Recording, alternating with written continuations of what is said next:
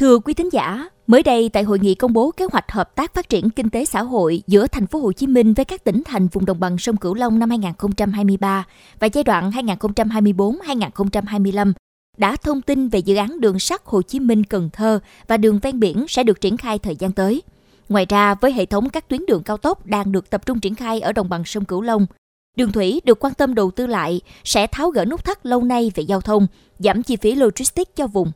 Xung quanh nội dung này, mời quý thính giả cùng nghe qua bài viết Đa dạng hệ thống giao thông đưa vùng đồng bằng sông Cửu Long bứt tốc do phóng viên Nhật Minh thực hiện. Nghị quyết số 13 của Bộ Chính trị ngày 2 tháng 4 năm 2022 về phương hướng phát triển kinh tế xã hội và bảo đảm quốc phòng an ninh vùng đồng bằng sông Cửu Long đến năm 2030, tầm nhìn đến năm 2045 xác định. Đến năm 2030, hoàn thành hệ thống đường bộ cao tốc kết nối vùng với vùng Đông Nam Bộ, hệ thống cảng biển và các cửa khẩu quốc tế gồm các tuyến cao tốc Bắc Nam phía Đông, Bắc Nam phía Tây, thành phố Hồ Chí Minh, Sóc Trăng, Châu Đốc, Cần Thơ, Sóc Trăng, Hà Tiên, Trạch Giá, Bạc Liêu, Hồng Ngự, Trà Vinh. Về quy hoạch đường bộ cao tốc, khu vực đồng bằng sông Cửu Long đã quy hoạch đến năm 2050 có 1.188 km trong tổng số 9.014 km của cả nước, được phân bổ đồng đều trên toàn vùng với 3 trục dọc và 3 trục ngang. Trong đó, đến năm 2030 có khoảng 760 km và sau năm 2030 tiếp tục đầu tư thêm khoảng 420 km. Hiện nay đã hoàn thành đưa vào khai thác hơn 90 km tuyến cao tốc thành phố Hồ Chí Minh Trung Lương và Trung Lương Mỹ Thuận. Đến năm 2025, cơ bản hoàn thành thêm 458 km. Như vậy, đến năm 2025, vùng đồng bằng sông Cửu Long có khoảng 548 km đường bộ cao tốc. Trong đó, hoàn thành trục dọc cao tốc Bắc Nam phía Đông từ thành phố Hồ Chí Minh đến Cà Mau, một số đoạn trục dọc cao tốc Bắc Nam phía Tây và cơ bản hoàn thành trục ngang cao tốc Châu Đốc, Cần Thơ, Sóc Trăng. Ông Đồng Văn Thanh, Chủ tịch Ủy ban Nhân dân tỉnh Hậu Giang chia sẻ. Cái điểm nghẽn à, quan trọng mà đồng bằng sông Cửu Long qua bao nhiêu năm qua chưa được tháo gỡ, đó là cái hạ tầng giao thông. Và cũng chính từ cái chưa tháo gỡ trong những năm qua, cho nên cái kinh tế xã hội của vùng đồng bằng sông Cửu Long có phát triển nhưng mà chậm hơn với các vùng khác trong tỉnh. Và qua gà sót lại thì đồng bằng sông Cửu Long còn nhiều cái tiềm lực để phát triển. Nếu mà khi là triển khai và đưa vào sử dụng các cái tuyến đường cao tốc này, thì sẽ đây là một cái cơ hội cho đồng bằng sông Cửu Long cất cánh vươn lên không những bằng một số cái tỉnh thành trong cả nước, mà cũng có thể một số tỉnh thành của đồng bằng sông Cửu Long sẽ vượt hơn cái sự phát triển của một số tỉnh thành khác trong tỉnh. Việc khởi công tuyến cao tốc Châu Đốc Cần Thơ Sóc Trăng giai đoạn 1 vào giữa tháng 6 vừa qua đã mở ra bước ngoặt lớn trong phát triển hạ tầng giao thông cho khu vực đồng bằng sông Cửu Long. Tất cả trên tinh thần chung sức đồng lòng vượt nắng thắng mưa để hoàn thành dự án. Đại tá Vũ Phúc Hậu, Phó Tư lệnh Binh đoàn 12, Phó Tổng Giám đốc Tổng Công ty Xây dựng Trường Sơn cho biết. Với cái khối lượng công việc và với cái các cái điều khoản trong hợp đồng thì nhà thầu chúng tôi phải tổ chức lực lượng đội ngũ cán bộ lực lượng chuyên môn kỹ thuật và lái thợ đủ về nguồn nhân lực để phục vụ dự án. Thứ hai là huy động máy móc trang thiết bị phù hợp hiện đại để ờ, triển khai dự án. Thứ ba là lập kế hoạch xây dựng kế hoạch nguồn lực tài chính để đáp ứng cho dự án. Chúng tôi sẽ thực hiện các cái bước cụ thể à, và sẽ với một cái tinh thần trách nhiệm cao nhất làm sao để triển khai thi công dự án đáp ứng được yêu cầu tiến độ theo yêu cầu của chủ đầu tư. Vùng đồng bằng sông Cửu Long đã và đang được đầu tư mạng lưới đường bộ cao tốc gồm 3 tuyến trục dọc và 3 tuyến cao tốc trục ngang. Và khi hoàn thiện, các cao tốc sẽ tạo động lực phát triển kinh tế xã hội của vùng. Ông Phan Hoàng Phương, Viện Chiến lược Giao thông Vận tải, Bộ Giao thông Vận tải cho biết. Vùng đồng bằng sông Cửu Long là vùng duy nhất trong nghị quyết đề ra cái mục tiêu là đến 2030 chúng ta sẽ phấn đấu hoàn thiện toàn bộ hệ thống đường cao tốc của khu của vùng tức là ba tuyến trục ngang và ba tuyến trục dọc của vùng sẽ được đầu tư cho giai đoạn đến 2030. Có thể nói đây sẽ là một cái tiền đề rất là quan trọng để chúng ta làm động lực để kêu gọi đầu tư cũng như là có thể tiếng nói với cả trung ương để bố trí nguồn vốn để làm sao để hoàn thiện được hệ thống cao tốc của đồng bằng sông Cửu Long trong thời gian sắp tới. Không chỉ có đầu tư cho các tuyến cao tốc mà đường sắt cũng đã được tính đến để đưa vùng đồng bằng sông Cửu Long cất cánh.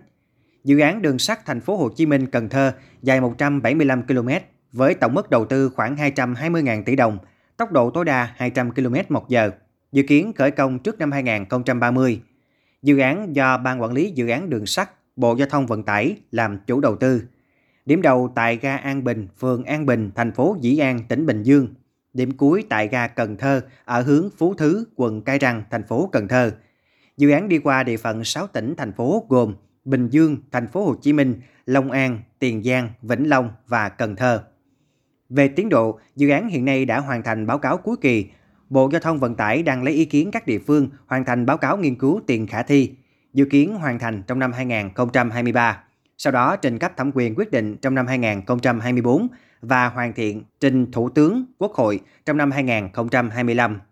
Chủ tịch Ủy ban nhân dân thành phố Hồ Chí Minh Phan Văn Mãi cho biết: Cái đường sắt thành phố Hồ Chí Minh ờ, Cần Thơ đó thì này là bộ chủ trì và đến này đến giờ này thì nghiên cứu nó hình như cũng gần đạt được cái tiền khả thi rồi. À, tuy nhiên các cái nội dung khác thì chúng ta phải tập trung nghiên cứu và cái phải mời tư vấn thậm chí tư vấn quốc tế và cái chi phí này nó cũng cũng lớn. À, nó hàng tỷ đồng thậm chí là hàng chục tỷ đồng. À, thì cái phần này thì thành phố Hồ Chí Minh sẽ chịu trách nhiệm à, về à, kinh phí về mời tư vấn rồi sau đó có kết quả thì sẽ bàn bạc cùng với các à, tỉnh thành. Ngoài các tuyến đường giao thông đường bộ trọng yếu thì hệ thống giao thông thủy cũng cần được tính đến để phát huy được lợi thế vốn có với chi phí bỏ ra thấp. Phó giáo sư tiến sĩ Trần Đình Thiên, thành viên Tổ tư vấn kinh tế của Thủ tướng Chính phủ, nguyên Viện trưởng Viện Kinh tế Việt Nam cho rằng Cái vùng này hạ tầng kết nối cần phải tính đến đường sông, kênh rạch, đúng không? Cái đấy nó hay cực kỳ, mà nó đỡ phải lấy đất lên đắp. Nó đỡ tốn đi nhiều. Giữ được đất mà lại có cái đường giao thông, mà lại còn làm du lịch nữa cái đấy là cái, cái một trong những cái động lực quan trọng cái tư duy về cái động lực là hạ tầng kết nối cũng phải có những cái thay đổi, chứ không phải là cứ hì hục đi đi. Quốc đất làm làm đường cao tốc. Không chắc ai ờ, còn đường sắt phải tính, ví dụ thế. Ờ, và đường hàng không phải tính. Thì những cái chỗ này là, thì cái động lực đấy là cái động lực mới mà ờ, không chỉ là tính cái đấy như là một động lực mà tính cái cái xử lý cái cấu trúc của cái động lực thế nào cho nó hiệu quả nhất. Phó giáo sư tiến sĩ Trần Đình Thiên cũng cảnh báo, phát triển hạ tầng ở Việt Nam hiện nay cần rất nhiều vật liệu xây dựng. Việc này dẫn tới vấn đề đánh đổi bằng các con sông, khiến nhiều con sông bị sạt lở và vùng đồng bằng sông Cửu Long chịu gánh nặng ghê gớm. Do đó, không chỉ bàn về việc xây dựng mà cũng phải tính tới sự đánh đổi. Làm được như vậy thì đồng bằng sông Cửu Long mới phát triển bền vững như mong muốn.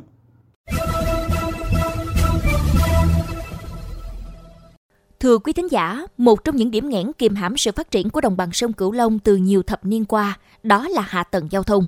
Trở ngại này khiến đồng bằng sông Cửu Long khó khăn trong thu hút đầu tư phát triển kinh tế.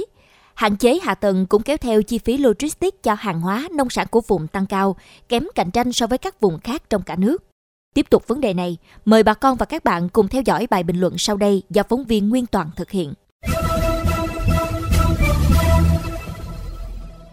Vùng kinh tế trọng điểm phía Nam là khu vực kinh tế lớn nhất cả nước.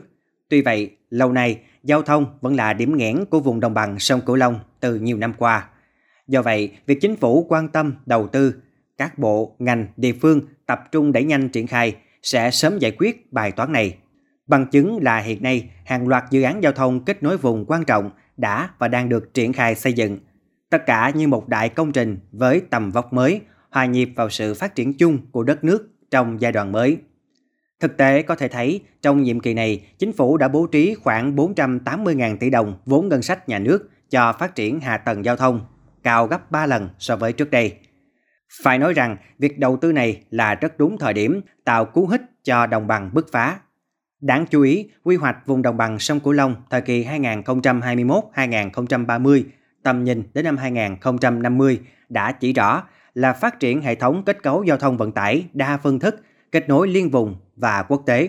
Trong đó, chú trọng phát huy thế mạnh của vùng về giao thông thủy nội địa. Đến năm 2030, đầu tư xây dựng mới và nâng cấp khoảng 830 km đường bộ cao tốc, khoảng 4.000 km đường quốc lộ, 4 cảng hàng không, 13 cảng biển, 11 cụm cảng hành khách và 13 cụm cảng hàng hóa đường thủy nội địa. Với sự đầu tư tổng lực cho đồng bằng đã minh chứng cho sự quyết tâm mạnh mẽ và chỉ đạo kịp thời quyết liệt từ trung ương đến địa phương. Chỉ trong tương lai gần, những mảnh ghép hệ thống hạ tầng giao thông vùng đồng bằng sông Cửu Long sẽ được hoàn thiện, mang tới diện mạo tươi mới, tăng năng lực vận tải, tạo sức hút mới và đột phá trong thu hút đầu tư. Tuy nhiên, để tiếp tục khơi thông điểm nghẽn, hạ tầng giao thông đồng bằng sông Cửu Long cần được quan tâm đầu tư nhiều hơn nữa trong giai đoạn tới để tăng tính liên kết giữa không gian kinh tế vùng đồng bằng sông Cửu Long với vùng Đông Nam Bộ và thành phố Hồ Chí Minh. Tới đây, khi loạt công trình hạ tầng giao thông trọng điểm như cao tốc, cầu, cảng biển, đường sắt được hoàn thành đầu tư sẽ tạo sự đồng bộ và mang lại cơ hội phát triển đột phá cho kinh tế xã hội. Sức cạnh tranh của nông sản được cải thiện, chi phí sản xuất, vận tải được kéo giảm, lực hút đầu tư tăng lên sẽ giúp đồng bằng sông Cửu Long cất cánh và đạt bước đột phá trong giai đoạn tới. Đến đây, chuyên mục góc nhìn miền Tây trên Mekong FM 90 MHz cũng xin được khép lại. Những vấn đề bất cập tại địa phương, xin vui lòng gửi về địa chỉ thư ký mekong 90 a gmail.com. Hà Hương và Nhật Minh, cảm ơn bà con và các bạn đã quan tâm theo dõi. Xin chào và hẹn gặp lại.